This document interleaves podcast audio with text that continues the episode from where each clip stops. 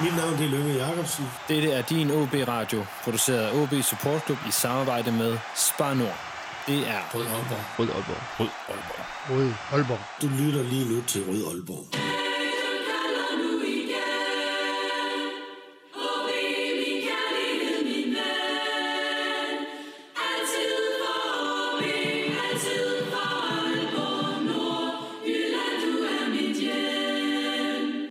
Velkommen til denne udgave Rød Aalborg, en podcast om OB, og øh, ja, øh, i dag den er lidt, uh, lidt exceptionel, og det, det følger der en forklaring på lige om lidt. Jeg vil lige starte med at sige, at øh, Rød Aalborg er en podcast produceret af OB Support Club i samarbejde med Spanor, der har bakket op om OB som hovedsponsor siden 2006, og som øh, også bakker op om fankulturen i Aalborg. Og øh, nu kommer så den her lidt skøre forklaring, fordi normalt så er det her en podcast, der kun handler om OB. Det gør den ikke kun i dag. Øh, normalt er det også kun nordjyder, OB-fans eller folk fra OB, der er med, selv når vi har øh, besøg fra mediehusene i København. Øh, sådan er det heller ikke i dag. Coronavirus, en stillestående liga, har ligesom stillet sig op som et benspænd for fodbolden og verden generelt, og for os her i podcasten er det blevet sådan et, et kreativt benspænd i forhold til at producere indhold. Og den her udsendelse er ligesom et forsøg på at få taget et mere kig på jysk fodbold øh, og forholdet mellem OB og AGF, som forhåbentlig skal spille nogle afgørende øh, og interessante kampe mod hinanden her i de kommende måneder. Øh, desværre ikke en pokalfinale, som jeg tror mange af os nok havde drømt om. En ægte jysk finale spillet i Jylland mellem Jyllands største byer og vigtigste klubber. Tyk streg under det sidste. Og til at tale om OB AGF, øh, så har jeg i min egenskab af eksil Aalborgenser i Aarhus inviteret AGF-fan og skribent på AGF-sitet mordernerklub.dk, Jonas Rålund på besøg. Velkommen til dig, Jonas. Jo, tak. Øh, hvordan er det at være med i en OB-radio? Jamen, øh, det er da selvfølgelig en, øh, en ny ting. Øh, nu er man vant til at være meget med AGF-brillerne på, det skal jeg selvfølgelig også have i dag. Men øh, det er da altid sjovt lige at få lidt, øh, lidt modspil også fra en, øh, fra en anden klub, så øh, det glæder jeg mig til. Ja, det skal, nok, øh, det skal nok blive sjovt. Jeg har forsøgt at gøre det sådan lidt mere behageligt for dig ved at, ja, nu bliver det ikke et Aarhus-sæt, det havde jeg egentlig stillet dig i udsigt, men jeg simpelthen ikke kunne finde arnbitter. øh, men der står en, en uh, Sears, øh, eller to Sears på, på bordet, og så står der så også to, hvad hedder det, øh, hvad hedder det rigtige snapseglas. Fordi at øh, nu hvor der ikke kunne blive til en arnbitter, så er det jo Rød Aalborg, øh, og den, øh, det skal vi selvfølgelig også have på bordet. Øh, så vil du ikke, vil ikke lige hælde op i de der glas? Så, øh, det vil ellers se på. Sådan rød Aalborg, den, øh, det er også påsketid, så... Øh. Ja, det er det lige om lidt, og det, øh, det er også lidt småkøligt udenfor, så der skal være noget at, at få varme på. Og den er øh, selvfølgelig ved stuetemperatur, sådan en skal jo ikke drikkes kold. Det er øhm, helt formidabelt, det her. Ja, det er det. Og så har du netop din CS til at skylde ned med. Ved, at de oceaner foretrækker at skylle jeres bitter ned med, øh, med den her lidt, lidt lysøl. Ja, det, den, hører, den hører sig til. Lige meget, hvad det er, hvad det er der er på bordet. Om det, det er snaps eller armbitter. Ja, men så må vi lige sige, uh, sige skål for en uh, udsendelse i ro og mag. Eller? Ja, skål.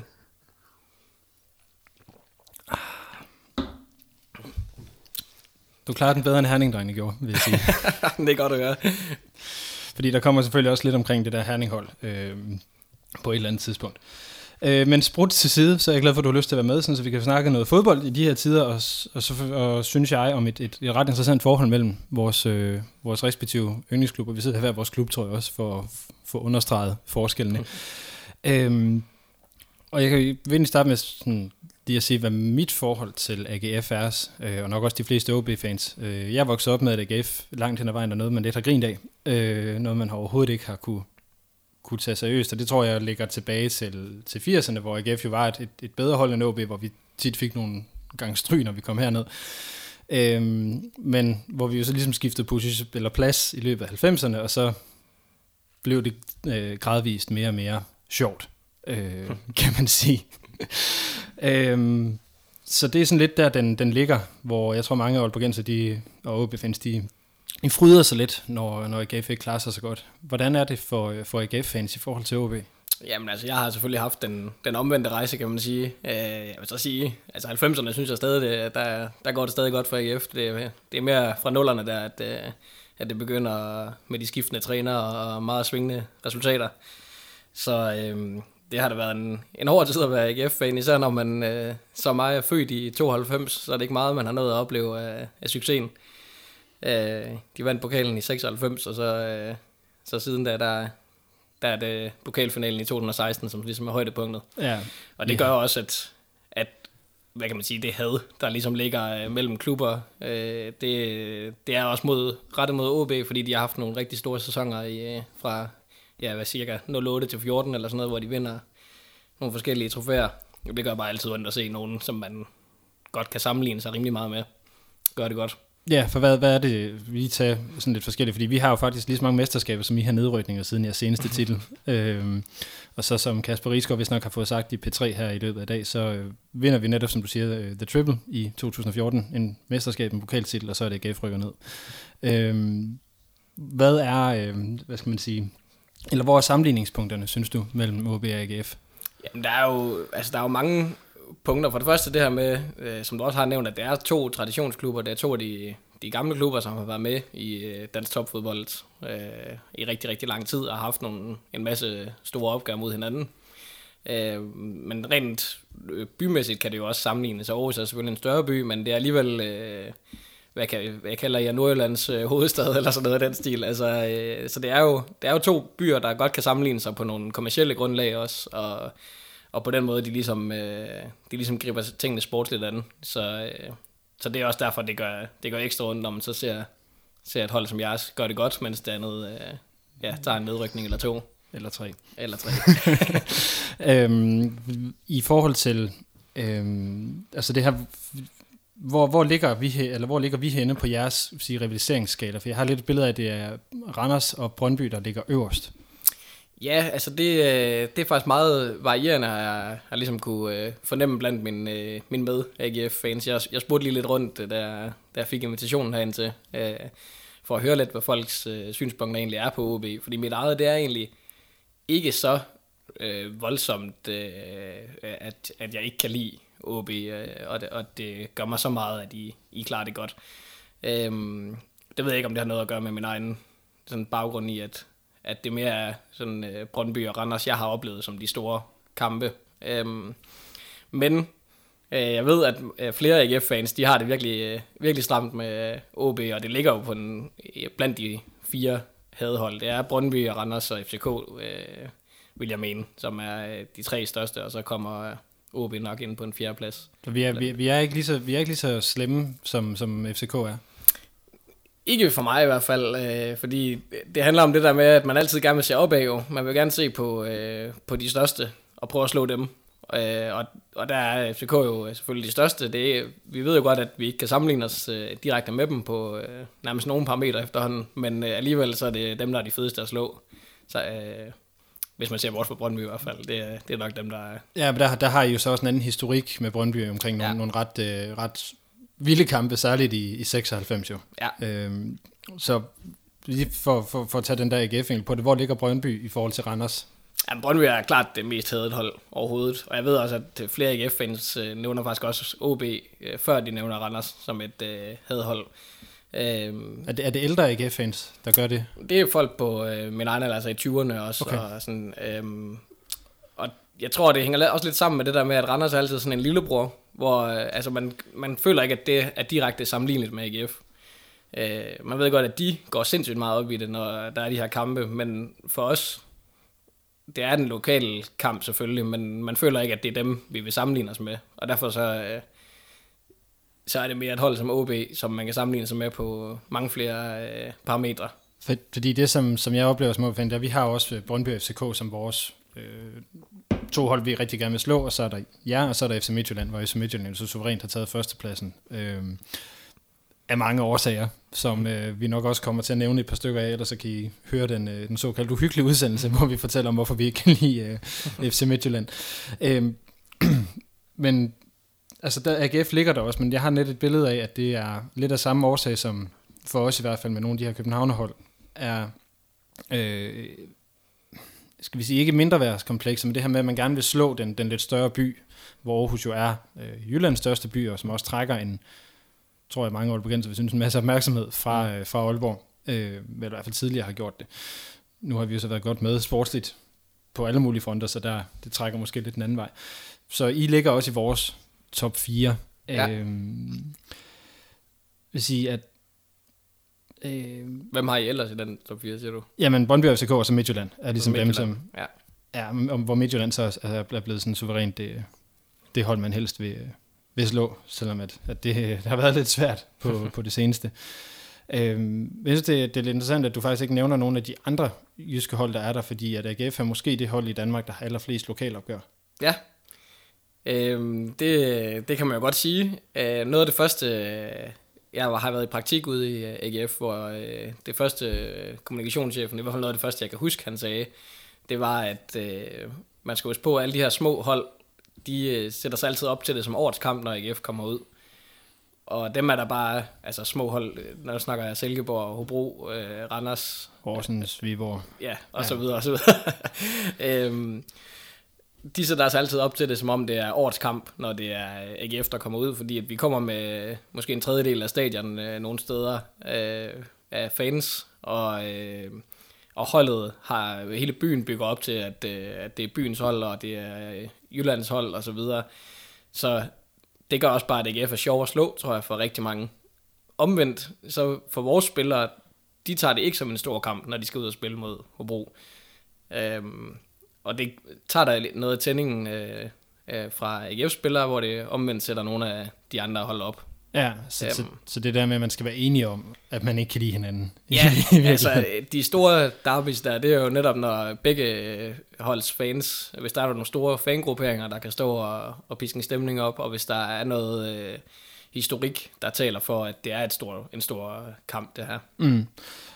Og sige, at, at øh, hvor, øh, hvor kigger I hen mod, øh, hvor, altså i forhold til, hvor I gerne vil hen som klub lige nu? Jamen, altså, der er jo ingen tvivl om, at vi først og fremmest, der handler det om den her top 6, som, øh, som er blevet nævnt øh, ufattelig mange gange af, af alle øh, klubber, men på sigt er der jo ingen tvivl om, at man gerne, at man ser sig selv som et top 3 hold i, i Danmark, og det er, øh, altså, man vil jo gerne slås med FCK og FC Midtjylland en eller anden dag. Der er utrolig langt derhen lige nu, så der er det jo mere Brøndby og OB, øh, nu OB, nu har de ikke lige kørt så godt for dem i den her sæson, men sidste sæson var de jo bedre. Øh, det er mere, mere de der lige under Midtjylland og FCK, man ligger og ser sig selv som en del af. Ja, og, og det er man vel gerne vil være over. Ja, ja. ja. Altså lige nu, der, der tror jeg, at øh, der er rigtig mange AGF-fans, der ser øh, AGF som et øh, bronzemandskab, og som et hold, der godt kunne køre de bronzemedaljer hjem, hvis vi får lov at spille sæsonen færdig. Mm. Det, det, det tror jeg grundlæggende på hernede, at I er nummer tre i Danmark, i hvert fald i den her sæson? Som tingene er lige nu, så er det ikke sådan, at man kigger på tabellen og ser hverken øh, Brøndby eller OB eller hvem det nu kunne være, ligger og vinde flere kampe end AGF i hvert fald. Mm. Fordi der har været sådan lidt, jeg, jeg tror egentlig, at det er jo sådan en anden grund til, at jeg synes, at den her udsendelse er lidt interessant, det er jo fordi, jeg synes, at OB og AGF har været meget lige hinanden de sidste 3-4 år, hvor man har haft øh, mange trænerskift og en del sådan slingeren. Øhm, mm. I har haft øh, den her pokalfinale i 16. Hvordan har, hvordan har du ellers oplevet jer de sidste 4-5 år? Øhm, hvis vi tager de sidste 4-5 år, så synes jeg, det har været en, en klar opadgående kurve. Altså, man har fået den her ro med David Nielsen på trænerposten, Øh, og det øh, har bare afspejlet, afspejlet sig både sportsligt og økonomisk, at man har både fået øh, ro på trænerposten, og man har haft den samme øh, ledelses, øh, ledelse med Jakob Nielsen og PC på, på de to mest fremtrædende pladser. Og de har ligesom skåret organisationen helt tæt til, øh, som man ligesom har skåret alle overflødige øh, roller fra, og nu vil man gerne øh, køre sigt efter det her økonomiske overskud, som så skal kunne afspejle, afspejle sig i det sportslige efterfølgende. Ja. Og den øh, rejse, man så må sige, den synes jeg fungerer rimelig godt indtil videre. Det synes jeg i hvert fald, man kan se af placeringen øh, i tabellen, og spillet sådan set også, at man øh, griber kampen an på en mere øh, selvtillidsfyldt måde, end øh, jeg nærmest kan huske at se et AGF. Mm, så er det det, David har tilført jer? Er det den her form for, for selvtillid i spillet?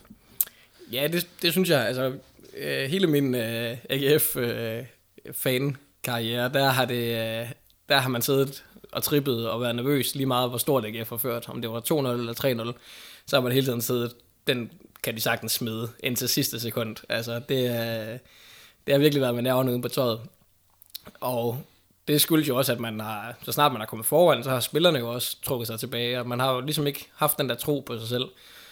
Og jeg tror, øh, noget af det, David er bedst til, det er at motivere spillerne og give, give noget engagement.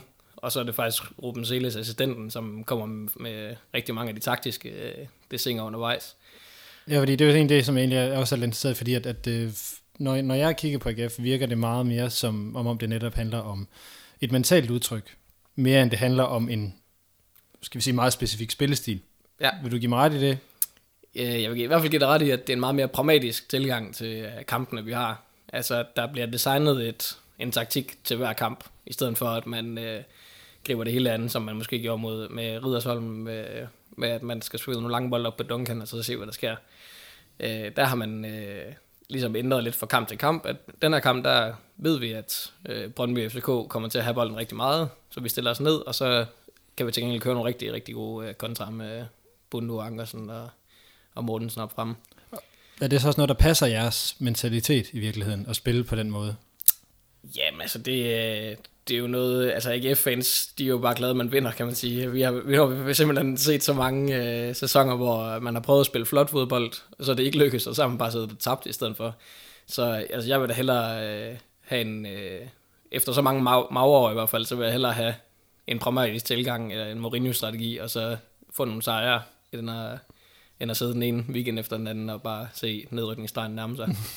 så øh, det er lidt federe at kunne kigge op af, som vi gør for tiden.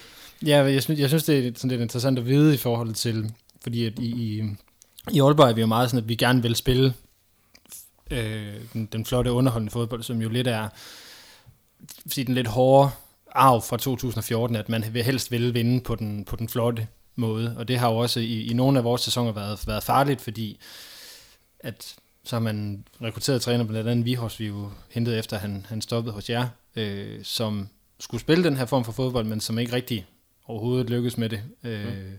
efter Lars Søndergaard, og det er jo egentlig, altså når jeg kigger på, på de her to klubber, så er det egentlig meget, hvor jeg synes i, at, at I sådan, på, på et organisatorisk plan måske er nogle skridt foran, fordi hvor lang tid er det, Jacob Nielsen har været der? Er det 5, 6? Siden 14, og det er 6, Seks år. år. Ja. Hvor Bælum har, I, har jo kun siddet i OB i to år på nuværende tidspunkt, så der er ja. der et stykke, ligesom at, og David har været der i tre, ja, det må være 3. tre år, Ja.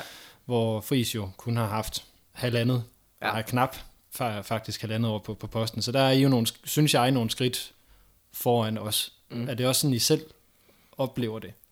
Øhm, ja, men det ved jeg snart ikke, fordi man snakker jo altid om den der ro, der er om rigtig mange af de andre klubber, øh, også øh, øh, i Jylland, altså også OB for den sags skyld. Øh, og den tror jeg, for rent spillerne og trænerne og organisationen, der tror jeg gerne, de vil have, have mere ro, og så samtidig så lever man jo også af den der øh, omtale, der hele tiden er øh, rundt om holdet og sådan nogle ting. Øhm, jeg ved ikke, om man ser sig længere frem end OB øh, på det organisatoriske plan. Jeg tror, man ser meget bare på sig selv og ser på sin egen status. Øh, som fan, der øh, synes jeg, det ser, ser godt ud, at der er noget stabilitet for en gang skyld, fordi vi skiftede træner hvert andet år øh, i, ja, nærmest indtil Peter Sørensen kom i 2010, Mm. fra 2000 til 2010, øh, hvis ikke hvert år. Og, øhm, og så var det 14, så gik der igen halvandet år, eller et år med hver træner. Så den her kontinuitet, den, den er rigtig vigtig, og den øh, tror jeg da, at man for eksempel har set på OB, da de havde succes, at man har noget kontinuitet, det betyder bare rigtig meget. Mm. Men, men kontinuitet er jo mange ting, fordi vi har jo, som I, som du siger, har haft nogle, nogle ret hurtige trænerskift efter Ken Nielsen stopper i øh, 15, tror jeg det er, øh, hvor Lars Søndergaard er der i halvandet år, øh, Vihorst er der i halvandet, to år, og nu har Friis så ikke engang været der i to år. Mm. Øh, men vores, vores kontinuitet måske snarere har ligget i, i det her spilkoncept, man Ja. har arbejdet med, mere end det her. Kører I sådan en øh, de- decideret OB-tråd fra ungdomsholdene? Og så Altså, det, det, det, det havde vi i hvert fald, øh, som er ved at blive rettet lidt til, fordi at vi jo ikke har haft en... Altså jo, vi havde Paul Erik Andreasen som, som vores head of, of coaching, eller ITU-træner, eller hvad det, den der titel nu er. Men så vidt jeg har forstået det, så har der været lidt nogle sprækker de sidste par år. Det er så noget af det, som nu hvor vi har fået Søren Krog ind øh, fra Nordsjælland, forhåbentlig bliver strømlignet en gang mere. Øh, så vi havde det på et tidspunkt, men, men det var også nogle af de der personligheder, der, der lå omkring det. Det var Jakob Friis og Lasse Stensgaard, dem som er, er henholdsvis chef og assistenttræner i dag. Okay. Så, men det hjælper jo selvfølgelig på, at vi kan spille den samme form for fodbold på førsteholdet nu, som man har trænet nogle spillere til i hvert fald. Øhm, så der er jo lidt forskel, forskel i de her spillestils Mm. tilgang øh, på holdet, eller på holdene. Og så har jeg øh, prøvet at smide op til dig, hvis du nu skulle vælge tre spillere for OB, du gerne vil have ned til, til jer, hvem skulle det så være? Jamen altså, det helt oplagt uh, svar er Lukas Andersen. Det, uh, det kan der ikke være nogen tvivl om. Han er jo uh, en af Superligans bedste spillere. Uh, og så, øh, når man oplever ham til, øh, til sådan en lidt anderledes øh, turnering som KMD Cup, øh, som er den der indendørs øh, turnering, der bliver holdt i januar øh, hvert år, øh, der var jeg øh, med på tribunen sidste år, der blev holdt i Aarhus, og det var bare virkelig sådan sjovt at se, hvordan, øh, når man kommer sådan helt ned og sidder ved siden af tribunen og kan se helt tæt på, hvor vild han er med bolden. Altså, hvor øh, selv andre gode Superliga-spillere, de, øh, lige når de kommer ind på en indendørsbane, så kan man godt se, at de lige skal vende sig til tempoet og den måde, det hele foregår på. Og han kan bare lægge den død øh, med kattepoten lige meget, hvordan han, øh, om man så får den skudt i brystet, så kan han jo øh, så kan han tage den ned med indersiden. Altså, det er, der er ikke noget problem der. Så det, han er oplagt. Øh, han, han vil være en gave for et hvert Superliga-hold vil sige, ham regner jeg også med, at du vil have som den første. Ja, det, det tænker jeg nok. Og øh, det samme med Kasper Kusk. Han er, han er også en af dem, der kan afgøre kampene og kan, kan levere de her sådan ekstraordinære ting. Øhm, bare det, at han har været i FCK, det vidner om, at de også har set nogle kvaliteter i ham. Og øh, ja, nu har han været lidt mere svingende, efter han kom tilbage, men han er jo stadig en af jeres vigtigste øh, spillere, så, øh, så han vil selvfølgelig også være en, øh, en gave for, Tænk, alle Superliga-hold. Tænker du det i forhold til, til jeres spillestil med, der, med de her mange omstillinger? Eller, er det, eller, har du mere, eller hvad har du egentlig kigget efter, når du skulle vælge dem? Ja, men øh, altså Lukas Andersen jeg bare, han kan gå ind på alle hold lige meget, hvordan man spiller næsten. Så, øh, og øh, Kasper Kusk, nu er I begyndt at bruge ham lidt som, som sådan en central nier, ja. nier type. Øhm, og vi har også kørt Helenius ind der nogle gange, og øh, haft lidt forskellige øh, spillere derinde og ligge. Og der tror jeg sådan set også, at han ville kunne, øh, kunne være rigtig stærk for et AGF-hold, øh, lige meget hvordan vi, øh, vi spiller. Øh, man kan altid bruge sådan en, der kan, kan levere lidt ekstra øh, øh, krydderi til offensiven der. Og nogle boldfaste spillere. Øh, vi vil også gerne, det er også det, jeg mener med, at AGF's tilgang har ændret sig, at, og at man ikke sidder nervøs hele tiden, det er, at når man spiller mod øh, dårligere hold, så har man også bolden mere. Det er ikke sådan, at det hele er lidt tilfældigt, og der kommer lidt lange bolde frem og tilbage, og, og så kan det godt være, at man føler, at AGF nok er det bedste hold, men det er alligevel sådan lidt 50-50, om man lige vinder alle duellerne og så videre.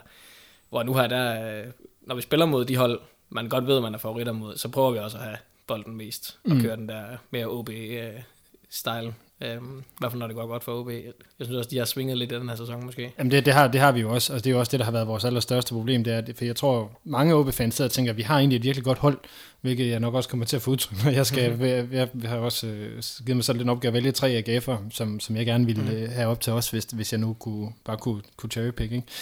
Men at vi har et godt hold, men det svinger simpelthen for meget. Det, er, det er for ustabilt, og der, der, der er for langt mellem top og bund, og det er også derfor, at tænker jeg, at, at selvom vi har den her kontinuerlige, eller sådan, i hvert fald en idé om, hvordan vi vil spille, at I placeringsmæssigt er, er længere end os, fordi der er noget andet, der er mere på plads end, end defensiv, eksempelvis, som er, ja. er mere sikker, og så at der har været noget, noget mere effektivitet op foran, fordi det har, det har vi i den grad savnet, at vi vidste, hvem er det, der går ind og laver vores, øh, vores mål. Der er I jo ja. rimelig sikre. Ja, Præcis, altså det handler om at få, finde de der, øh, i hvert fald de nøglepunkter, som, som kan afgøre kampen. Lige nu er vi måske lidt for afhængige af Bundu og Bachmann, kan man sige, at øh, Bundu skal stå for vores offensiv, og Bachmann skal sørge for, at der ikke bliver scoret, og så er der en mini, der binder det hele sammen. Mm. De tre spillere, altså, så, bare så snart der er en af dem, der bliver skadet, så kan man jo mærke det. Mm. Og det tænker jeg er det samme, når Lukas Andersen er skadet. Han var jo ude sidst AGF mødte OB, hvor AGF vandt 3-0, så vidt jeg husker. Ja, forfærdelig kamp. ja, for nogen. Men altså, øh, der sad vi der, jeg kan da helt tydeligt huske, at vi sad der og snakkede øh, under mine øh, kolleger om, at øh, altså, der følte man ikke, at der var noget at komme med for OB, når Lukas Andersen ikke spillede. Det var der virkelig heller ikke på, i, i den kamp der. Altså, jeg var jo ude på Aarhus Stadion og, og se den, og altså, kan man jo stadigvæk have meget over den måde, som, som der blev taget guld med, øh, med både Alman og, og Talenter og Okora fra, fra Bundes side. Ja, var totalt uforskammet, ja, men der var, der var jeg i hvert fald, øh, jeg var faktisk lidt overrasket over, at det var så, så stod så slemt til på det tidspunkt. Men øh, det er der jo, eller var der lige blevet rettet op på her, inden, øh, det hele ikke blev sat i gang til en. Det er det. Uh, var der en tredje spiller, du ville, du ville snuppe op for os? Hvis ja, den var så lidt mindre oplagt jo. Uh, de to, det, det er de første mennesker, jeg tænker på, når jeg tænker OB. Mm. Um, Ud af Lønge Jacobsen måske. Men øh, øh, så kiggede jeg nemlig lidt mere på, sådan helt positionsmæssigt og spillemæssigt, hvor vi kunne bruge nogle folk. Øh, og der øh, faldt mit blik lidt på jeres målmand faktisk. Rene, jeg er ikke helt styr på, hvor godt han har, hvor godt han har gjort det for jer, men øh, Eskelinen har været sådan ret svingende, øh, god på nogle punkter, og så lige pludselig lavet nogle øh, mærkelige ting, også i træningskampen inden øh, forårssæsonen her gik i gang. Så øh, altså, en rigtig stærk målmand, det er nok der, vi har haltet lidt det seneste. Vi havde Jovanovic, og så har der været lidt udskiftning sidenhen. Ja, så, så, så Rene vil være den, vil være den sidste. Vil Det sige, det, som, øh, det, som jeg vil vælge fra, fra jer, vil Mm. øh, helt 100% være Bachmann, fordi at, at det, det virker som om, at, at, som du selv var inde på, at, at I ikke har noget forsvar, hvis, øh, hvis Bachmann ikke er der. Eller i hvert fald, at han har været garant for, at de holder nullet.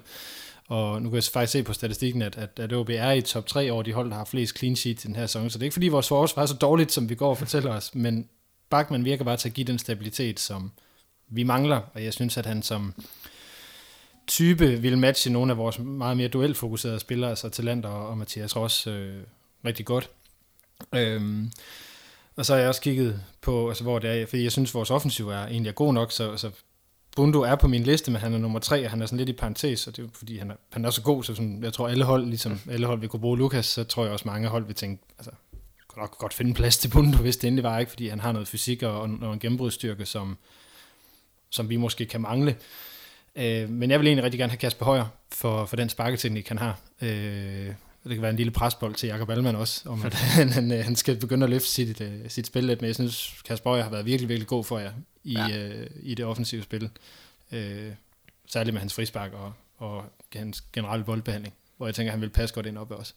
Ja, altså jeg tror også, hvis du spørger de fleste AGF-fans, så vil de sige, at han er i hvert fald en af de bedste venstrebacks, hvis ikke den bedste i Superligaen faktisk. Han, øh, han gør det altså rigtig godt, og han har et stærkt bundniveau også. Øh, så det er meget sjældent, man ser ham spille en decideret dårlig kamp. Det kan Mm. godt han ikke lige er afgørende alle kampe, men øh, ja, han, øh, han er også en af dem, jeg selv vil fremhæve.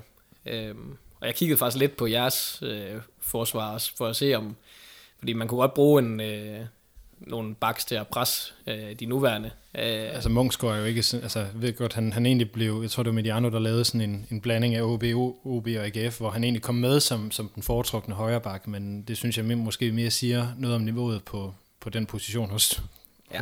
hos de to andre klubber, ikke? Ja, præcis. Øh, og øh, ja, det var også derfor, jeg ikke lige tog nogle af de, øh, eller nævner nogle af dem. Mm. Øh, fordi vi har nogle backups lige nu, som, øh, som også er på vej ind i, øh, i hvert fald Kevin Dix på højre bakken med Munchsgaard, er, er et øh, oplagt bud til at godt at kunne tage nogle minutter fra ham mm. i fremtiden. Øh, så der ved jeg ikke om Christoffer Pallesen, eller, øh, eller hvem det skulle være, der skulle ind og, og presse på der, Altså- man på den sags skyld. Ja, altså Christoffer Pallesen har ligesom, synes jeg, spillet sig lidt op i løbet af, af de sidste på efter han fik sin kontraktforlængelse, så som om, at han lige tænkte, så nu skulle den øh, skulle også lige vise ham, hvor pengene værd. Jeg synes, han har været bedre i hvert fald, men der er stadigvæk øh, et stykke til det, som vi, vi har været vant til fra, fra Dalsgaard og, og Jakob Mæle. Joachim Mæle, undskyld. Øh, og øh, sådan den, jeg har lagt et andet spørgsmål ind, som, som er sådan lidt større på linje, ikke? altså hvilken sådan tendens, kultur eller person fra organisationen omkring OB vil du gerne have til, have til AGF? Jamen, der, tæ- der tænker jeg mest øh, tendens eller kultur, kan man sige. ja, fordi meget af den her øh, talentfokus, fokus, I har, øh, og som har haft i lang tid, den, øh, øh den kunne jeg godt bruge lidt mere i AGF. Det er begyndt at komme rigtig godt til, til udtryk med, at vi har fået nogle havsner op, vi har fået nogle talenter frem. Øh, så det begynder at, at blomstre lidt, og de har også fået meget større fokus på det i organisationen, at, øh, at der skal mere gang i talentudviklingen, at man ikke bare øh, har det der som sådan en ekstra ting. Det er jo det, FC Nordsjælland selvfølgelig har øh, kørt deres helt eget show på, og Midtjylland øh, har et andet take, men jeg synes egentlig, øh, der hvor vi netop kan sammenligne os direkte med OB, det er jo, at vi måske kunne lave noget af det samme, som, øh, som I har, øh, har fokus på, og I har både folk i øh, truppen, men I har også været gode til at sælge talenter videre, inden de overhovedet har fået seniordebut. Og det er jo bare penge, som betyder noget for en klub, kan man sige. Og øh, den del af det har jeg savnet hos AGF i rigtig mange år. De er ved at komme efter det, men øh, OB har jo leveret både til Ajax og til andre øh, klubber ude i øh, Ja. Europa. Øh, Juve havde vi jo da Jakob Børt, han røg derned for, åh, kan det godt nok være mange år siden, men i hvert fald ja. nogle af de der, netop de der selv. Øhm, Hvad Nå, tænker du, øh, er der noget, du vil tage fra AGF? Jamen altså, det, det, er sådan lidt, øh, det er sådan lidt sjovt, fordi jeg har siddet sådan og arbejdet på en, øh, på en udsendelse omkring OB i, i 60'erne, som, som, som jeg tror bliver virkelig bliver interessant. Men der har jeg en, øh, en, en af de gamle OB-spillere med, øh, Finn Jønsson, som, som faktisk var nede og spille for AGF i 60'erne, og fortæller om den her forskel, der var, at, at i AGF, der sad man, det var jo så i 60'erne, det var efter, at man har vundet fire eller fem mesterskaber inden for kort tid hernede, hvor han fortæller, at AGF sidder og er rasende over at være blevet nummer 4. Altså, de kan slet ikke bære det til, til, til julefrokosten, at de er blevet nummer 4.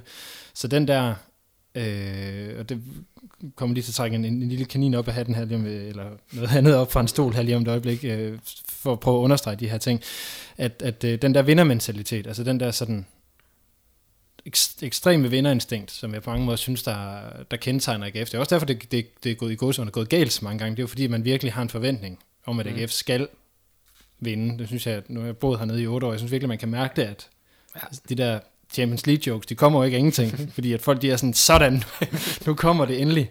Øhm, så, så, så den der vindermentalitet, den der sådan, det der krav om sejr, hvor der, der, der synes jeg godt, at vi stadigvæk kan, kan være lidt for, altså sådan lidt for, lidt for glade, eller bare sådan, ja, men det er jo, nu gik det også fint, og fjerdeplads er også fint og sådan noget, ikke? men så den vil jeg egentlig gerne, øh, gerne have med, og så synes jeg, at, at, at øh, det har været imponerende at se, hvad det er, Jakob Nielsen har gjort rent.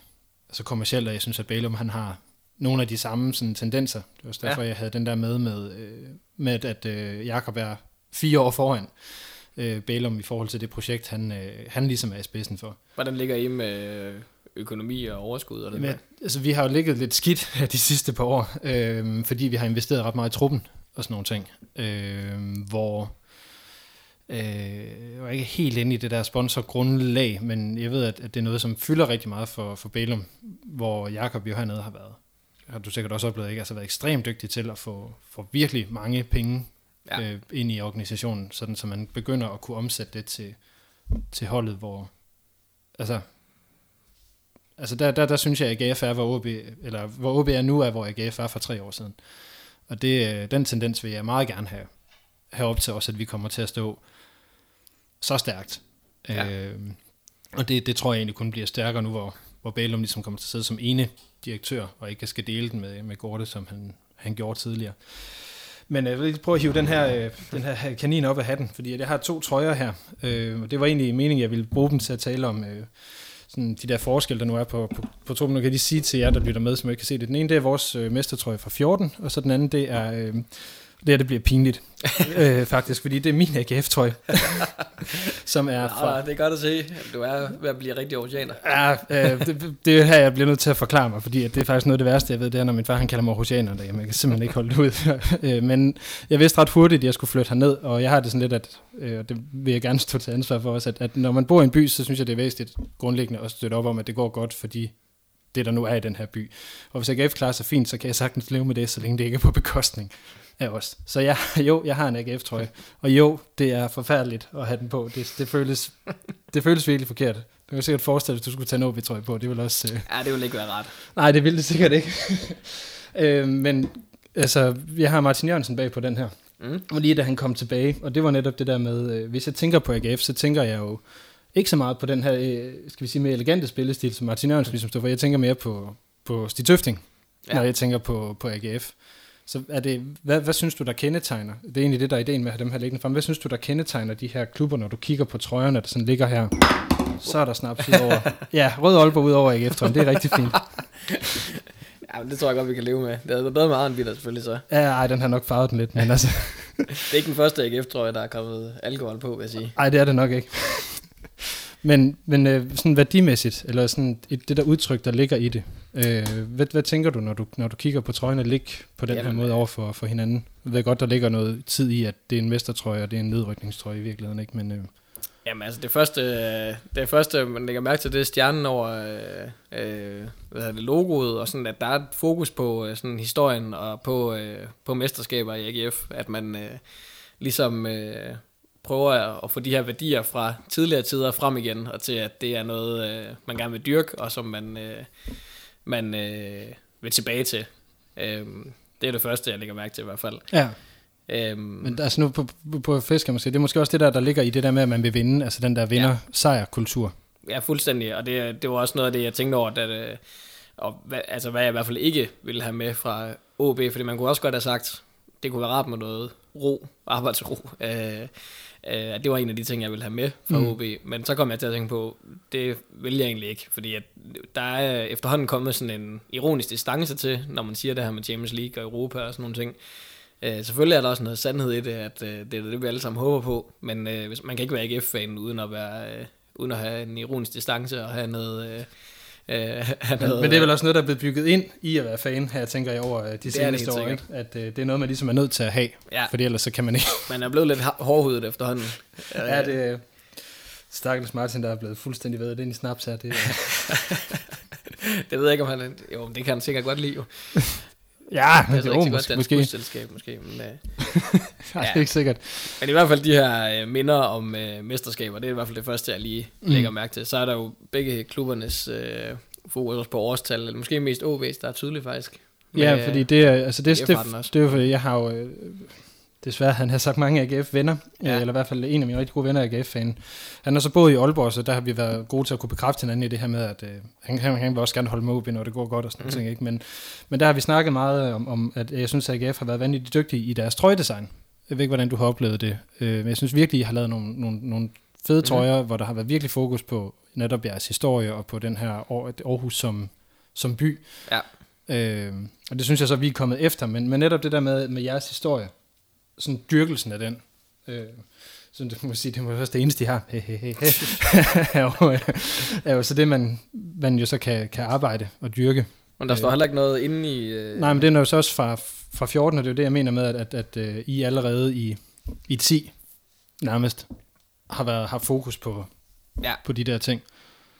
Ja, jeg ved ikke, om det er noget, man har vendt sig mod efter de der magre i, øh, i nullerne, at man øh, så tænkte ligesom, at øh, vi skal tilbage til de, til de gamle dyder, eller hvordan man har tænkt det, men det er i hvert fald noget, der ligger dybt i klubben, og i de nye trøjedesign ligger de altid, ligger de altid øh, et eller andet citat ind, eller gør et eller andet for at mindes øh, storheden, eller øh, mm. at få de her værdier ind, som man havde i 80'erne og og den første halvdel af 90'erne også. Ja, fordi det var så, og grunden til, at jeg også ville hive den frem, var også netop for at sige, at selvom jeg gerne vil have noget af den der sejrsvilde, så, er det også, altså, så bliver det også det der lidt stitøfting som jeg helst ikke vil have med fra AGF, der, hvor det bliver så meget, at det kommer over. Mm. Altså hvor det bliver altså en hemsko frem for, frem for noget, man ligesom lever, eller sådan skubber, der skubber en fremad.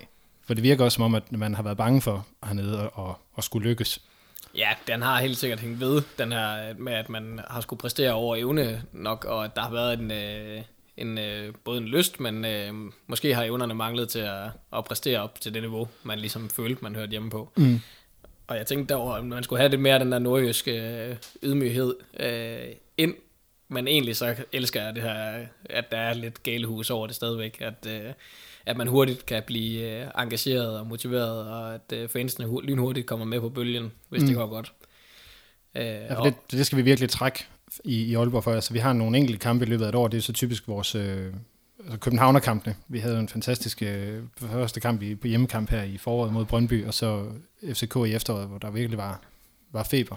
Øh, men ellers, der, der er lidt lang vej for, at, at man netop trækker, trækker ud på stadion. Jeg vil gerne citere øh, David Nielsen for, for at sige det ikke, at, øh, at Nordjylland har det mest kristne publikum, at når det går skidt, så sidder man hjemme og sviner holdet til. Når det går godt, så overvejer man at komme på stadion. Når det går godt i lang tid, så begynder man at komme. ja. Hvor der er, det, der er det bestemt anderledes hernede. Ikke? Der skal vi jo ikke have mere end to sejre, øh, før at... Altså jeg bor øh, lige ved siden af Ringgaden hernede, hvor jeg kan jo se sådan meget konkret, at så vælter det ud ja. med busser og mennesker på cykler, når der er, når der er kamp.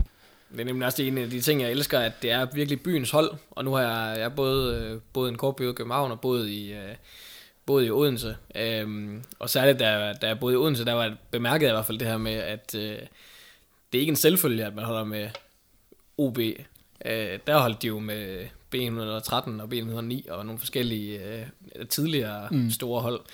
Øh, jeg ved ikke, hvordan det er gældende i, i OB, om man sådan føler, at det er OB, der er flagskibet, og det er det, alle ligesom holder med. Altså det, er, det er det totalt, ikke? Altså det, jeg tror, som det jo nok er for os alle sammen, ikke? at, at øh, den lokale lokale klub vil man nok altid helst se vinde, men jeg tror, ikke hvor er du fra, han, du er fra Rigskov, er det ja. så, øh, hvad hedder det, VRI? Ja, ja præcis. altså VRI eller AGF, ikke? Altså, det er sådan, men det er, også, det er også nemt at sige, for det er utopisk, hvor jeg tror mange i Aalborg også vil have det sådan, at hvis du kunne være Lindholm eller KFM eller Freja frem for OB, så vil man også have det fedt med det. Men, men OB har bare ligesom for, for meget lang tid siden fået sat det på plads, at der ikke er andre ja. klubber i Aalborg at, at regne med øh, end, end os. Øh, det seneste, der har været tæt på, det var FC Nordjylland eller Chang tilbage i 3.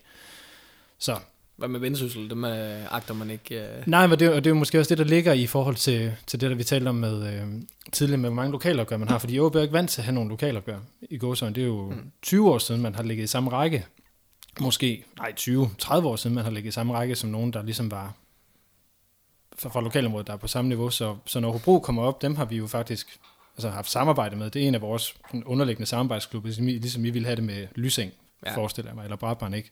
Det er sådan, Åh oh, jo, det er da også meget hyggeligt, men altså, så tager man det heller ikke mere seriøst, fordi jeg gider ikke fokusere på Brabrand. Nej. Eller på Vendsyssel, eller på Jørgen eller Hobro, man gerne fokusere på Aarhus eller på København. Ja. Så, så de siger også ikke rigtig noget, de der kampe, selvom at, at man jo har prøvet at puste Hobro-kampen op til, det er okay. sådan en lille ny klassiker. okay, ja, den, det er en af de frække nye klassikere. Ja, The North Derby, tror jeg, man prøvede at kalde det. er et hyggeligt stadion at bruge. Jeg ved slet ikke, om man kan være sur på dem rigtigt. Det er så hyggeligt død. Ja, der er, det ikke, er det ikke noget ved deres vinkende pølser, der ikke er så god, eller et eller andet?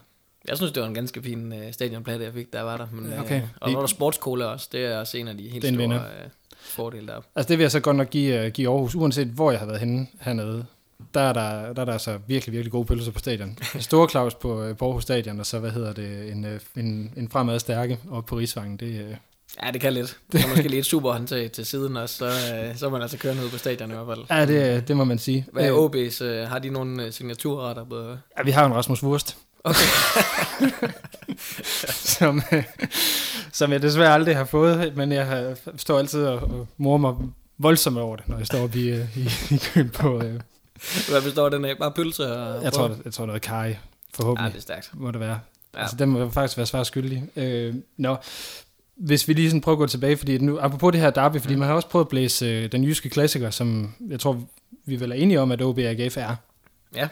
Det er ikke, det er ikke AGF Vejle. Jeg har nogle Vejle fan, kender nogle altså, Vejle fans, jeg ved, den ligger, den ligger også øh, rimelig dybt i øh, særligt lidt ældre generation. Øh, men det her med, at Vejle er bare faldet et niveau ned, øh, hvor OB er, er bare den her sammenlignelige størrelse nu. Men altså, der, det her med at nævne det som den jyske klassiker, den er stadig lidt tricky, synes jeg. Altså, uh, uh, OB, mellem, OB, ja, mellem OB og AGF. Også, altså, det er selvfølgelig den jyske klassiker, sådan, men jeg tror, jeg ved ikke, hvor mange der ligger så meget i at kalde den det, egentlig. Nej, det, det, det er jo nemlig det ikke, at det er sådan, fordi vi, det, vi, man prøvede jo for en 5-6 år siden netop at, at gøre det til en ting. Øh, hvor, hvorfor lykkes, eller hvor, hvad var din oplevelse af, at det ikke lykkedes at gøre den jyske klassiker til? Jamen, det, det er jo bare det her med, at man ikke ser øh, hverken OB eller AGF som et øh, top, top 3 hold, i hvert fald ikke på det tidspunkt. Øh, nu begynder det at ligne noget, kan man sige, men det her med, at det var lidt to traditionelle øh, store klubber, i forfald nærmest, som mm. så skulle øh, være det her uh, traditionsopgør, og prøve at give det nyt liv på sådan lidt kommercielt og for, øh, sådan uh, falsk grundlag, havde man sådan en følelse af. Ja, det, det kom lidt for meget op fra, ikke? Altså, ja. så, så blev der givet, hvad det 10.000 kroner til det vindende hold Tifo-gruppe, som så skulle lave en, en bestemt, de penge måtte kun bruges på en Tifo til den næste klassiker. Ja, præcis, og det er jo, det er jo fint nok idé. Jeg kan godt se ideen, at man prøver at pusle lidt liv i de her kampe igen.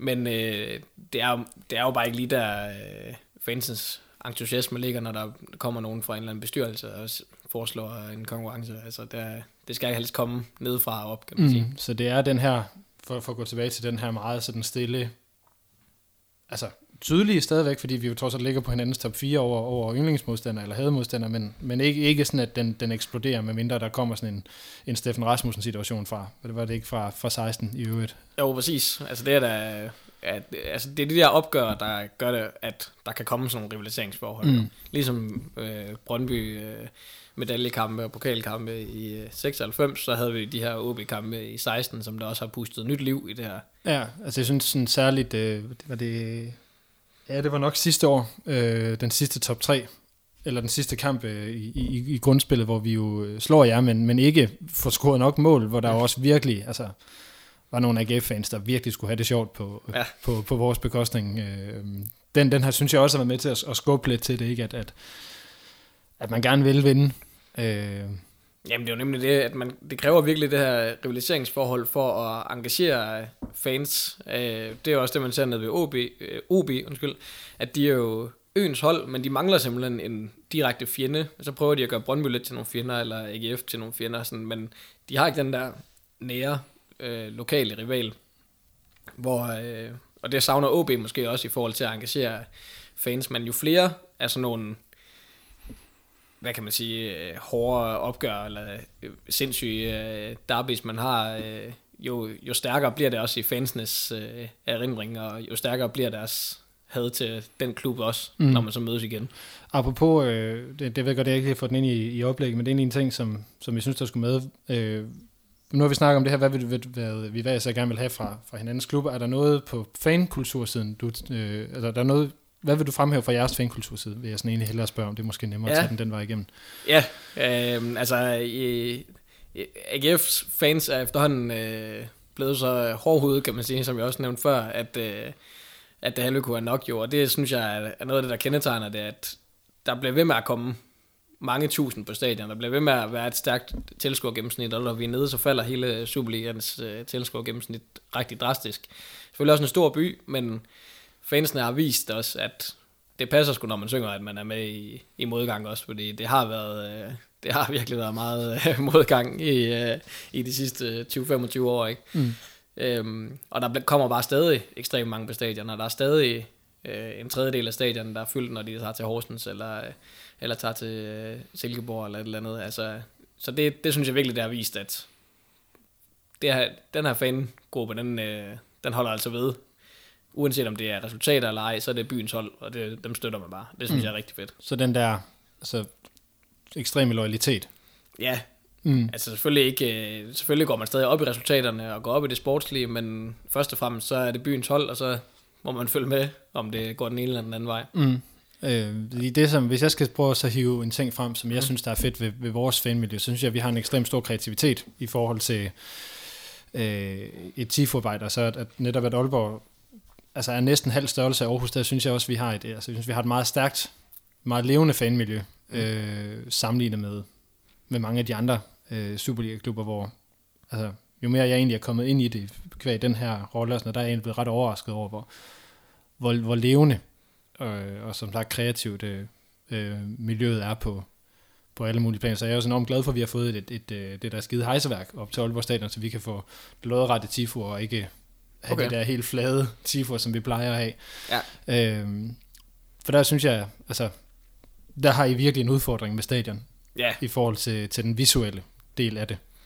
ja og altså fansen gør jo, hvad de kan, men øh, det er bare en kæmpe begrænsning, at man sidder øh, 100 meter fra banen, altså. Mm. Så, øh, så det er, vi glæder os da bare til, at der kommer lidt mere skub i de øh, nye stadionplaner der. Ja. Er det, det er sådan lige så meget et forundringsspørgsmål, tror jeg, i virkeligheden. Er, er den rigtige AGF-kultur, altså fankultur, er den, er den egentlig primært på udebaneturene, end den er på hjemmebanen? Altså, det er jo altid udebaneture, tror jeg generelt, det gælder for, øh, for alle klubber nærmest. Det er jo der, man mærker sådan virkelig fanestemning, fordi at man øh, kun har de sådan helt hardcore folk med, som Mm. også gør alt for, at der skal være en vild stemning. Øhm, så jeg vil da foreslå folk, hvis de skal mærke en rigtig, øh, enten AGF, men sådan set også OB eller et hvert andet hold, øh, hvis de skal mærke fanestemningen sådan for alvor, så skal de både tage med på sådan en away-tur, fordi det er der, man virkelig øh, finder de hardcore folk, der kan alle sangene, og som, øh, som har styr på, øh, hvornår, hvad skal råbes og så videre. Mm. Så øh, ja, Så de ting er, er stærkest for jer på, på, på udebane. ja, det er det jo. Og det er jo, altså, det er jo altid fedt at komme ud og gå være tæt på banen, kan man Mm. sige i sig selv. Så øh, jeg synes også, at vores fans er gode til at finde på øh, ting. Altså, der, der bliver også lavet en masse brunch øh, inden kamp med smoking og champagne og sådan noget. Og hvis det endelig er en weekendkamp, fordi så skal det fandme fejres. Men, øh, men klart. ja, selvfølgelig vil det hjælpe at have et, øh, et rigtigt stadion, kan man sige. Mm. Ja, fordi I har også skiftet plads derude. Da, jeg- da jeg begyndte, eller da jeg flyttede herned og begyndte at komme, der var I på, hvad hedder den, C3, Ja, og nu er I over på, er det B1, ja. den, den hedder. Og det er jo, der er et fint samarbejde nu her mellem, øh, mellem ledelsen og, og fansene, kan man sige, i forhold til at, at kunne flytte lidt, fordi man får den der vekselvirkning mellem, der er trods alt mange derude på stadion jo. Også øh, sådan mere øh, hverdagsfans, eller hvad man skal sige, som bare kommer lige en gang imellem. Og dem kan man altså også få med, når der så bliver råbt over fra den anden side. Mm. Så den her vekselvirkning, den har fungeret rigtig godt. Ja. Hvis vi så prøver at skifte, skifte fokus, fordi at, øh, jeg tror, vi er enige om, at, at, øh, at det skal være en af vores klubber, der skal være Jyllands førende, fordi det må vi jo nok desværre kende, at det er vi ikke lige PC, det er, er jo desværre dem ude fra, fra Herning. Hvad tænker AGF'er egentlig om, om, øh, om Midtjylland? Jamen, vi er igen lidt tilbage til det her med, at det er en, øh, en af de store, som man så derfor gerne vil slå. Så alle, der er større end en selv, dem, det er altid sjovt at kunne drille dem. Lige nu, der ser man dem sådan i samme øh, kategori som FCK, at de, man kan ikke konkurrere med dem økonomisk og sportsligt, sådan set. Vi kan godt drille dem og vinde over, over dem øh, en gang imellem, og, øh, men over en hel sæson, der kan vi ikke ende højere end dem. Det, det har vi trods alt øh, selvindsigt nok til at, at kunne se. Øhm, men det er da, det er da irriterende, at der kan komme sådan en uh, lillebror fra Herning lige pludselig ind fra siden, og det er jo også det, de elsker selv, Steinlein og ham, uh, hvad hedder han, Ankersen, uh, der er deres sportschef der. Altså, de er jo super irriterende mennesker, må man bare konstatere. Altså, og det tror jeg, de fleste, som ikke er fra Herning, de, uh, de er enige i. Mm. Men altså, det som, det som der er en af grundene til, at, at vi jo virkelig sådan, slet ikke kan, kan snuppe dem op i, i Aalborg, er jo fordi det er en, en, en, en ung fusionsklub, altså den, det her med, at det er så traditionsløst. Ja. Er det slet ikke noget, der, der, der betyder noget for jer, havde jeg sagt? Jo, jo, jeg tror, vi er lidt tilbage til den der med, øh, med Randers på en eller anden måde, at man, man føler ikke, at det er, det er noget, man sådan rigtig kan sammenligne sig med øh, direkte over. Altså Randers, det er for lille en klub, øh, eller en by og klub og det hele, så det er den... Det er også en fusionsklub, hvis og en fusionsklub også, ja. Det skal rigtig stride. Øh, det er rigtigt, og, øh, og FC Midtjylland, den er sådan kommet på en helt andet grundlag end AGF, er sådan er vokset ud af. Så på den måde, så er det... Ja, så tror jeg bare ikke, det er noget, man sådan tager lige så... Jo, man tager det jo alvorligt, men man kan ikke rigtig opbygge det der samme øh, følelse over for sådan en klub, som bare bliver samlet og så opbygger sig. Man kan heller ikke opbygge en masse frustration. Det, det har vi gjort. Vi kan overhovedet ikke lide det. Jo, men altså, jeg tror heller ikke, det er fordi AGF-fans godt kan lide FC Midtjylland, men, øh, men igen, der mangler man bare de der direkte opgør mod dem, mm. som gør, at man har det had der. Altså, vi mangler de der Brøndby øh, kampe fra 90'erne, kan man sige, mm. mod FC Midtjylland. Og det jo så det, der ville være mit ledende spørgsmål. Handler det også om, om den sportslige konkurrence, der har været, ikke? hvor FC Midtjylland trods alt har været tophold i nogle af de år, hvor OB har skulle op og vinde. Ikke? Altså, i, det vi bliver mester i 8, der er Midtjylland blevet nummer 2 eller 3 i, jeg tror det er i årene og i omkring, og da vi vinder i 14, det er jo herlige år, hvor, hvor Glenn han ender med at sidde nede ved, ved stolpen og se meget, meget fortabt ud. Ja. Så vi har haft de der sådan næsten en til en kampe med dem. Gør det, altså det er også det, der gør en forskel for jer, at der ikke har ja. været den der sportslige konkurrence. Det tror jeg helt sikkert, at det er. At man ikke har det der opgør, man lige kan hive frem og sige, den her dag, der var jeg på stadion, og der fik vi et svært mod, eller der fik vi øh, tæsk, og det er noget af det, der sidder dybest i mig som fodboldfan. Der har man bare ikke mod FC Midtjylland. Mm. Og det, øh, det gør jo også bare, at man ikke sætter sig op til det på helt samme måde, mm. som man gør mod Brøndby for eksempel. Nu, nu har du sagt, at, at, I, at du ikke regner med, at de kommer op og ligge omkring øh, FCK i Midtjylland. Hvorfor, hvorfor kan I, eller hvorfor gør I ikke det, havde han sagt? Jamen altså, det er jo noget, vi gerne vil på sigt, kan man sige. Men lige nu, der, der er der bare ikke øh, hverken økonomi eller, øh, eller sportsligt, er vi på samme niveau, og der er bare langt derop. Altså, man har en Superliga, som, hvor alle egentlig løber og slår hinanden øh, uge efter uge, men så er der bare FC Midtland og FCK, som har taget et, et spring eller to øh, forbi alle andre hold. Og de ligger jo også øh, pointmæssigt hver sæson med, med mindst 10 point ned til tredjepladsen. Så øh, det tror jeg bare vidner meget godt om, hvor langt der er. At de har bare en, øh, en forretning kørende, som er rigtig stærk, og som er svært lige sådan at kopiere direkte. Mm. Men hvad skal der så til, for at de kommer derop, sådan som du ser det? Jamen altså, jeg synes jo, at AGF er fint på vej. Det her med, som du også selv nævner, Jakob Nielsen har fået styr på økonomien, og, og når man, man må bare sige, at moderne fodbold, der handler det bare om, at hvis du har pengene, så kan du også hente den spiller, der, der kan nogle ting, som øh, så kan få det sportslige med. Så, øh, så jeg tror, det her med at få rettet op på økonomien, få et nyt stadion, der kan få endnu flere fans øh, ude på lægterne. Og, øh, Vel også det der, som, som vi snakker om, få lagt det der tryk, som, som I synes, der mangler på hjemmebane, ikke? Ja, præcis, at man at begynder at have sådan et fort, eller hvad man kan sige, som, som I måske oplevede, i hvert fald i en periode. Øh, så, øh, så det er nogle af de ting, der skal til. Det er svært lige at pege på, hvad nøglen lige præcis er. Så tror mm. jeg, der var, der var mange, der der havde gjort det for længst jo. Men øh, jeg tror i hvert fald, det er den rigtige vej, vi er på med det her med at sikre at, øh, et stabilt kommersielt grundlag, og så mm. kan køre videre, øh, som kan ligesom drøbe af på det sportslige. Ja, mm, fordi når jeg sådan prøver at kigge på os og så sige, hvor er det, hvordan er det, vi skal komme, komme derop. Altså der synes jeg, at sådan spillemæssigt, synes jeg, vi begynder at have noget, der, der har potentiale til det, men som har været for ustabilt her i løbet af, af de seneste par år. Øh, og så mangler vi netop også den der, altså, den der styrke, altså den kommersielle styrke til, til netop at kunne hive en Evander, eller altså, ja. bare få, få købt ordentligt ind, når det er, at man, man, man mister en spiller, ikke? fordi øh, når I mister Bundu, hvad man jo går ud fra, at det må være planen at sælge ham til sommer, så har I, har I jo ikke heller ikke de samme muligheder for at få, det erstat, få ham erstattet, ligesom I heller ikke en til en kunne erstatte Jens Dage. Jeg ved godt, at så har I så gjort det sådan lidt på en Gareth Bale-måde, hvor man som Tottenham, da de solgte Bale, bare fik tre sådan gode spillere ja, der. Ikke?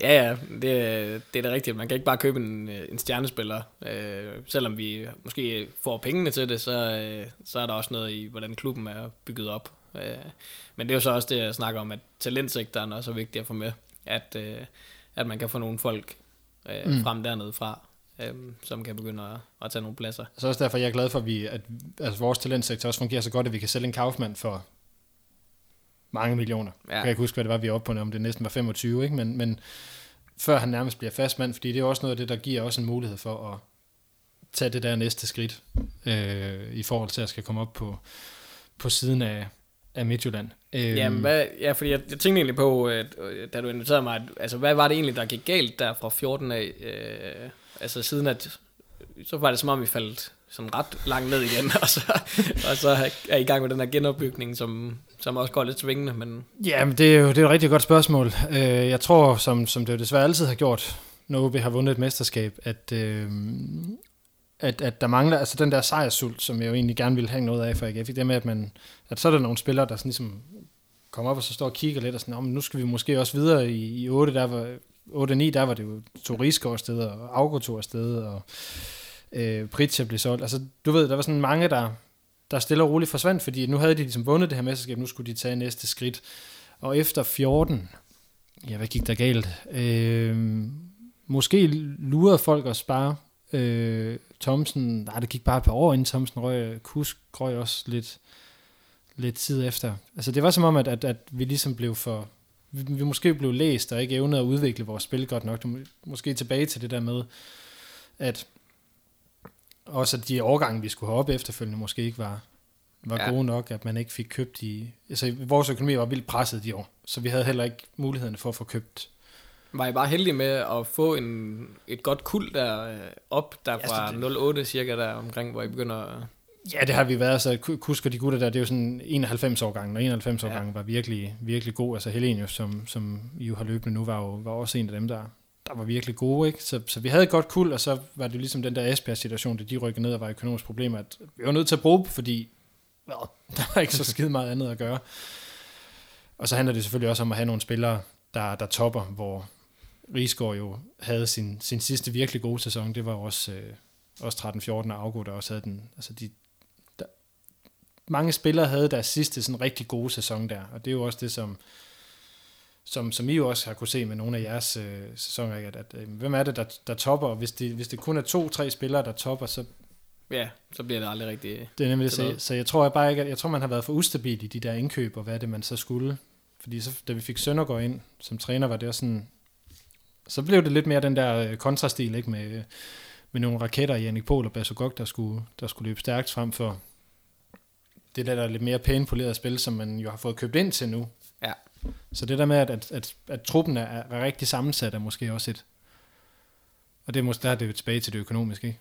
Tror du så, det handler om, at I ligesom bare bygger på fra nu af med den her OB tråd, I så har planlagt? Det, det, det tænker jeg. Altså, det er i hvert fald den, den tegning, som, som jeg ser. Det er også det, jeg tror, der er mange, der ser, at det, sådan, det ser det ser lovende ud i forhold til det, fordi at, at truppen er egentlig ret afstemt igen. Vi mangler en bakmand-type nede i forsvaret, så vil jeg egentlig sige, at, at jeg har svært ved at se, hvem det er, vi måske igen højre bakken, der så måske skal, skal kigge lidt på. Men så er jeg altså virkelig svært ved at se, hvem er det, vi skal have erstattet med det ene og det andet. Øh, altså, hvem skal erstatte Lukas? Klart, det er virkelig svært, ikke? Men hvis Kus begynder at lave mål på den der nier, som det lader til, at han kan, ja. Hvem er så bedre i Superligaen end ham? Hvem er bedre end Van Wert, der, der ligger og scorer de der otte mål per sæson? Det er altså meget for en... Eller det er ret stabilt for en angriber. Ja, ja. Øhm, Patrick Olsen er jo også ved at ligne, han fylder sit potentiale ud. Øh, Ivar Fossum er norsk landsholdsspiller og løber 14 km per kamp. Magnus Christensen har fået 120 Superliga-kampe snart. Altså det, det er meget rutine, der ligger på den der midtbane. Så hvad skal... Altså, måske skulle man så have en... Skulle det være Magnus, der så skulle, skulle byttes ud med en med mere erfaring og mere autoritet på den der midtbane, men mm. vokser han ikke også ind i det? Er jo så spørgsmålet, ikke? Så jeg synes, det er svært at sige sådan helt hardcore fra plads til plads, hvor det er, jeg synes, vi skal skifte ud i forhold til den stil, vi har. Og også ja. derfor det faktisk var svært for mig at vælge, øh, hvem jeg ville have ned fra, fra jeres hold, udover, udover Bachmann, der skulle lukke det der forsvar, ikke? Ja. Øh, men hvordan bliver det? Hvad, hvad tænker du som, som udefra? Jamen, altså, ja, jeg tænker mest bagkæden, det er også, når jeg sad og kiggede på jeres øh, trup, at der ikke rigtig var nogen, der sagde mig noget fra den, fra den bagkæde, faktisk. Mm. Øh, hvor at øh, netop omdrejningspunktet øh, centralt, det ser ud til egentlig at være sikret, og ham, Magnus Christensen, ser spændende ud, og hvis Patrick Jolsen, han, han netop kan begynde at, at levere, så, øh, så er han da en spiller, som øh, ja, nærmest hele verden kender jo. Mm. Altså, øh, nu er det efterhånden lang tid siden, det var i Inder jo, men det er jo da spændende. Altså, altså, du, bare du, det, du kommer ikke derned uden... Præcis. Han har jo et eller andet talent, som øh, man på en eller anden måde i hvert fald må kunne løfte op på et eller andet niveau. Ja, altså, man også synes, at man har set sådan i vokse mere og mere frem i løbet af den her sæson, ikke? At ja. han har fået taget noget ansvar og så videre.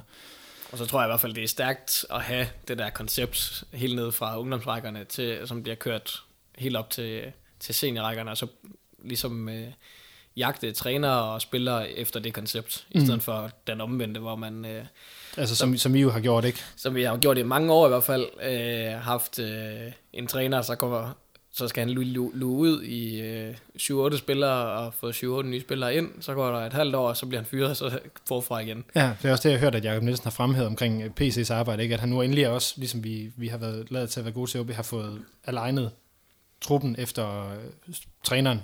Ja, jamen lige præcis. Og det er, altså igen, om det er efter træner, efter, efter klub. Eller konceptet, eller, eller hvad det nu er, vi... Ja, det er nemlig det. Altså det, det er sgu fedt, hvis man kan have det efter klubbens øh, ønsker, vil jeg sige. Mm. Og så at, øh, at træneren prøver at tilpasse sig. Selvfølgelig skal han have noget frihed også, men mm. øh, hvis man nu kan rekruttere nogen, der har nogenlunde samme filosofi. Nu sidder vi optaget her i en, i en, i en coronatid, så udover øh, den sprit, som jeg er kommet til at hælde ud over bordet, så er der også en håndsprit her. Øh, men det er jo også lige så meget for, for lige at sige, at der er nogle kampe, som vi ikke fik spillet. Blandt andet en pokal semifinale og den sidste kamp i, i grundspillet. Lad os øh, satse på, at de bliver spillet om ikke andet, så kan vi jo så sidde og, og teoretisere lidt over hvis de ja. ikke bliver det. Øhm, hvilken af de to kampe så du mest frem til? Pokalen, helt afgjort. Altså, øh, som jeg også har snakket med, med flere af mine AGF-venner øh, om, så vil jeg til hver en tid sælge øh, en øh, bronzemedalje for en pokaltitel. Altså, jeg vil være super tilfreds, hvis vi ender nummer 6 og vinder pokalen, for eksempel. Mm. Det, øh, det tæller alt at få en titel. Og det kunne forestille mig, det er nogenlunde det samme for OB. Fuldstændig. det, det, det vil vi helt sikkert også, øh, eller det vil jeg personligt i hvert fald sælge den, sælge den for. Øh, vil sige, jeg vil gerne have, at vi kommer i top 6, så, så i den forstand vil, vil øh, den her sidste spillerundekamp også være meget, meget vigtig for os at, at få vundet, øh, så vi kunne komme, kunne komme op og ligge i top 6, fordi vi jo heller ikke har råd til ikke at blive ved med at komme i top 6, så begynder det der projekt også at se utroværdigt ud, ikke? Det som I jo ja. sikkert også kender, ikke? At sådan, jamen, ah, vi er en stor klub. Ja, nummer 8. ja, præcis.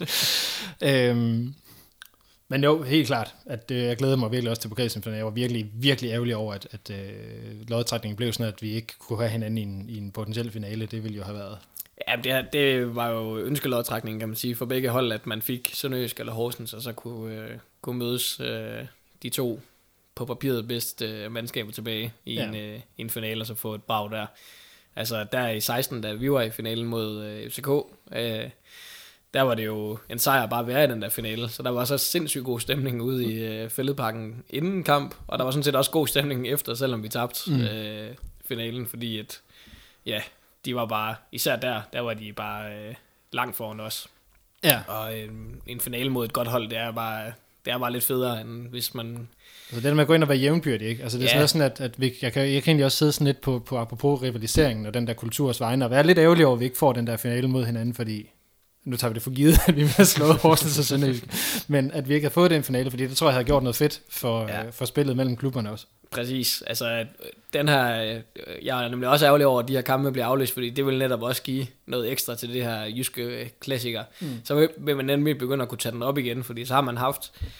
Øh, Ja, pokalfinalen må jo ikke andet være brænde på bålet. Ja, fuldstændig. Og, øh, og man har haft de her kampe i 16, som allerede har, øh, har øh, tippet også en del, især for AGF-fans, så det var en, øh, en fornøjelse tror, at tænke tilbage på. ja, jeg tror, der er rigtig mange OB-fans, som, øh, som, ja, som ikke gider rigtig tænke på de der kampe, og som virkelig, virkelig, virkelig konstaterede, at de ikke kunne lide Peter Gravlund. Efter, Fuck, hvor er det sindssygt. Det er altså fremragende ja, jeg tror i hvert fald, det bliver ret tydeligt, øh, at, at Gravlund jo virkelig er, er blevet Aarhusianer.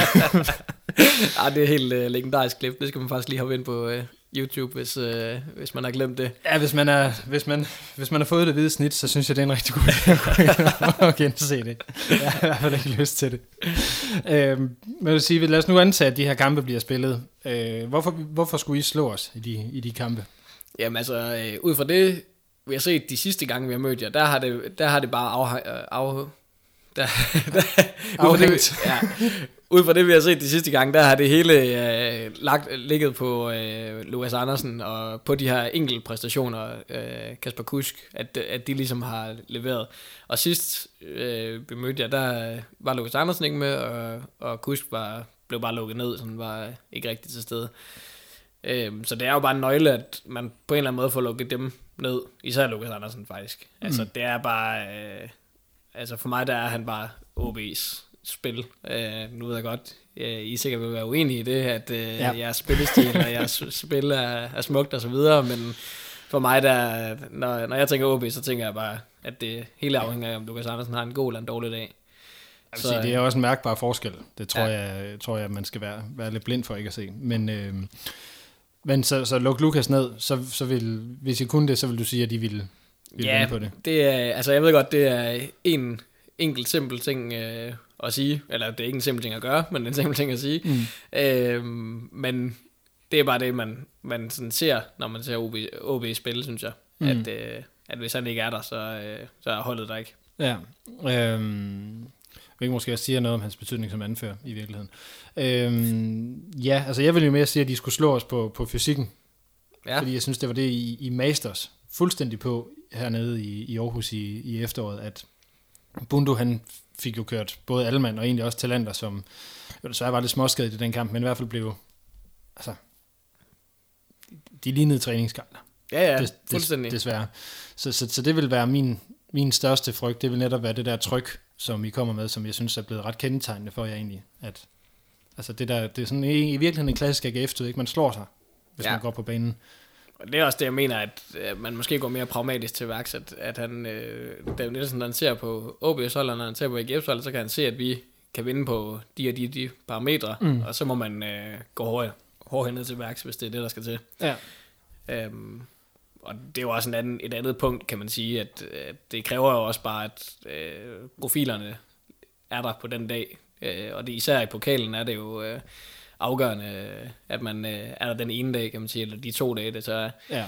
Øhm, at en Bundo kan, igen kan, kan ramme sit niveau, og at øh, Lukas Andersen ikke rammer sit niveau. Og hvis det er omvendt, så øh, kan det meget nemt tip resultatmæssigt. Så, så, så det jeg egentlig hørte dig sige, det er, at det vil dreje sig meget om enkeltmandspræstationen. Hvad for en af dem? Altså, Eller som jeg ser det, det er jo, det er jo øh, især AGF er jo meget sådan holdbaseret øh, som filosofi, men i praksis ser man bare, at så snart øh, Bundu er ude, så bliver der ikke scoret mål. Eller så snart Bachmann er ude, så bliver der scoret mål mod AGF. Mm. Og, øh, og ja, det samme øh, i OB, at hvis profilerne ikke er der, så, øh, så er der altså ikke det der sprudlende spil, Sprudlende som vi spil. gerne vil. Ja, fordi det vil jeg jo så også skulle sige, at det, der vil gøre, at vi, vi vil vinde, er, at vi er blevet... Altså, det er som om, vi har fundet melodien lidt her over vinterpausen. Mm. Også derfor, det, synes, det er rigtig ærgerligt for os, at vi ikke er at vi ikke kan spille turneringen lige i øjeblikket, fordi at det, jeg synes virkelig, det så, så lovende ud. Kusk så, så, så god ud inde på den der øh, nier, og kombinationsspil i det hele taget var blevet bedre. Så, så, så det vil jeg sige, at, at, at jeg synes, synes egentlig, vi har fundet nøglerne til at, at også lukke et forsvar som, som jeres op. Øh, men Så- var det især, der blomstrede op, vil du sige, hvis du ser Jamen, bort fra, hvis jeg bort fra dem, vi har snakket så meget om? Øh, jamen, jeg ved ikke, om det er nødvendigvis, er nogen, der sådan blomstrede mere op end andre. Det var også som om, at du ved, der bare var kommet mere olie i maskinen, ikke? som om det bare gled lidt, lidt nemmere. Altså den øh, fantastiske Patrick Olsen citat med, at vi, vi åd Brøndby som små dyr.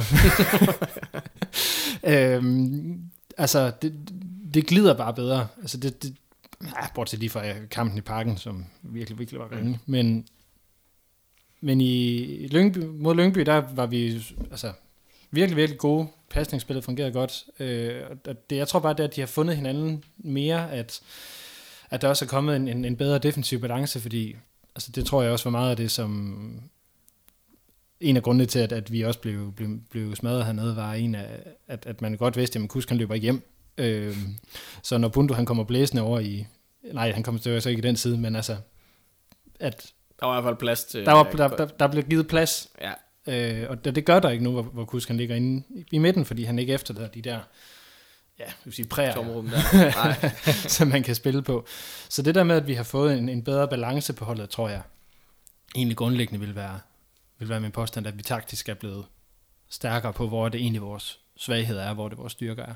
Det er også derfor, I, I kom så stærkt ud til foråret, fordi altså, jeg må da indrømme, jeg havde lidt sådan med OB, at altså, dem havde jeg egentlig set ud af top 6 efterhånden, fordi at, øh, jeg synes, der var nu begyndt at komme nogle slattende præstationer der i efteråret, men så kommer jeg lige pludselig helt sprudlende tilbage jo. Jamen præcis, og det var netop også derfor, det, at jeg synes, det er virkelig ærgerligt, at vi ikke nåede at, at, at få, for de sidste kampe i hvert fald i grundspillet med, fordi hvis vi kan, jeg ved godt, det var også svært skadesplade i FCK eller så videre, vi, vi sluttede pokalen på hjemmebane, men der var det altså godt, og det var det også mod Brøndby på, på hjemmebane, så og der, jeg synes, I har set mere rustne ud i, i, i de par kampe, I har, I har spillet. Ja, der skulle kæmpes lidt mere for, øh, for pointene her i, øh, i foråret, end, øh, end det efterår, vi havde gang i. Så omvendt, så vil jeg så sige, at, at det var så også noget af det, der vidnede om, at, øh, at vi har udviklet sig, at man begynder at vinde de kampe, som ligger på vippen, og som, hvor det ikke lige kører. At man så alligevel tager øh, sejre, eller bare undgår at tabe. Det synes jeg var et kæmpe plus at se, faktisk. Og det, øh, det øh, er et helt klart tegn på, at det går i den rigtige retning, synes jeg. Ja. Fordi det var bare stensikre nederlag tidligere. Hvis, hvis der var noget, der lå på vippen, så vidste man, så fik de andre fyret den ind på et eller andet tidspunkt. Ja, Kunne man næsten lige så godt øh, slukke og begynde at se noget andet, hvis det var øh, på tv, man var i gang. Er der noget, du, øh, du synes, vi mangler? Fordi at jeg er egentlig nået ned til bunden af det oplæg, jeg havde fået, fået lavet til den omgang her. Nej, det ved jeg ikke. Jeg synes, vi, øh, vi er noget godt omkring. Ja, så det, det sidste spørgsmål er jo sådan egentlig, hvornår er det et af vores hold, der har, der har taget den, den jyske trone tilbage? Hvor mange år går der? Altså, hvis vi ser helt øh, på mesterskab, eller... Øh, Ja, bare, hvornår er det, vi, øh, hvornår er det en af vores hold, sådan permanent ligger over Midtjylland? Igen. ja, men der, der kommer alligevel til at gå nogle år. Jeg synes, der er, der er sgu langt derop, så det vil alligevel være de der... Øh, ja, 4-5 år, det tror jeg er et, et optimistisk bud. Okay, ja. Hvad tænker du selv? Du ser skuffet ud om at svare. det, men det, må, det er også fordi, det er Midtjylland, det handler om, tror jeg.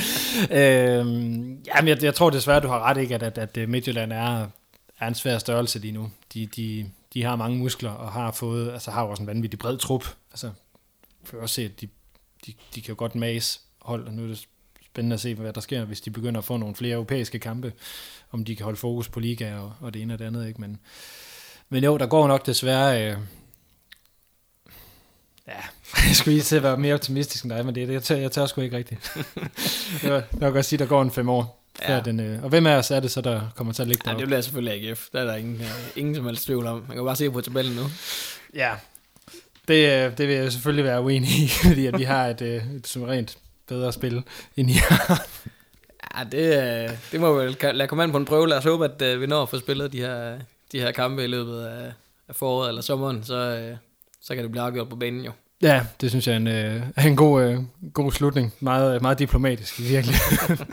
Jonas, tusind tak for, at du havde lyst til at komme forbi øh, øh, Rød Aalborg og få lidt Rød Aalborg øh, og en, øh, en CS Top og så snakke lidt, øh, lidt jysk fodbold.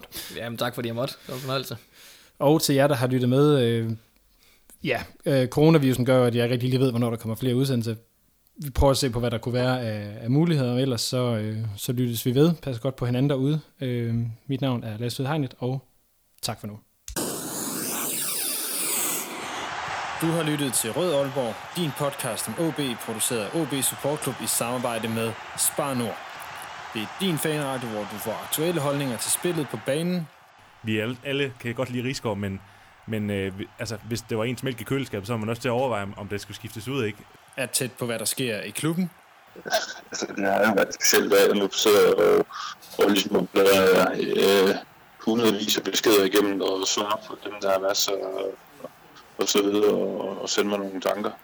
Lærer spillerne at kende. det er sjovt, jeg øh, havde lige en samtale med, med Børsting i går. Altså, han var også ved at gå ud af sit, øh, sit gode skin. Han, han kunne simpelthen ikke mere nu. Altså, han har alt for meget krudt i røven til at, til bare at blive hjemme.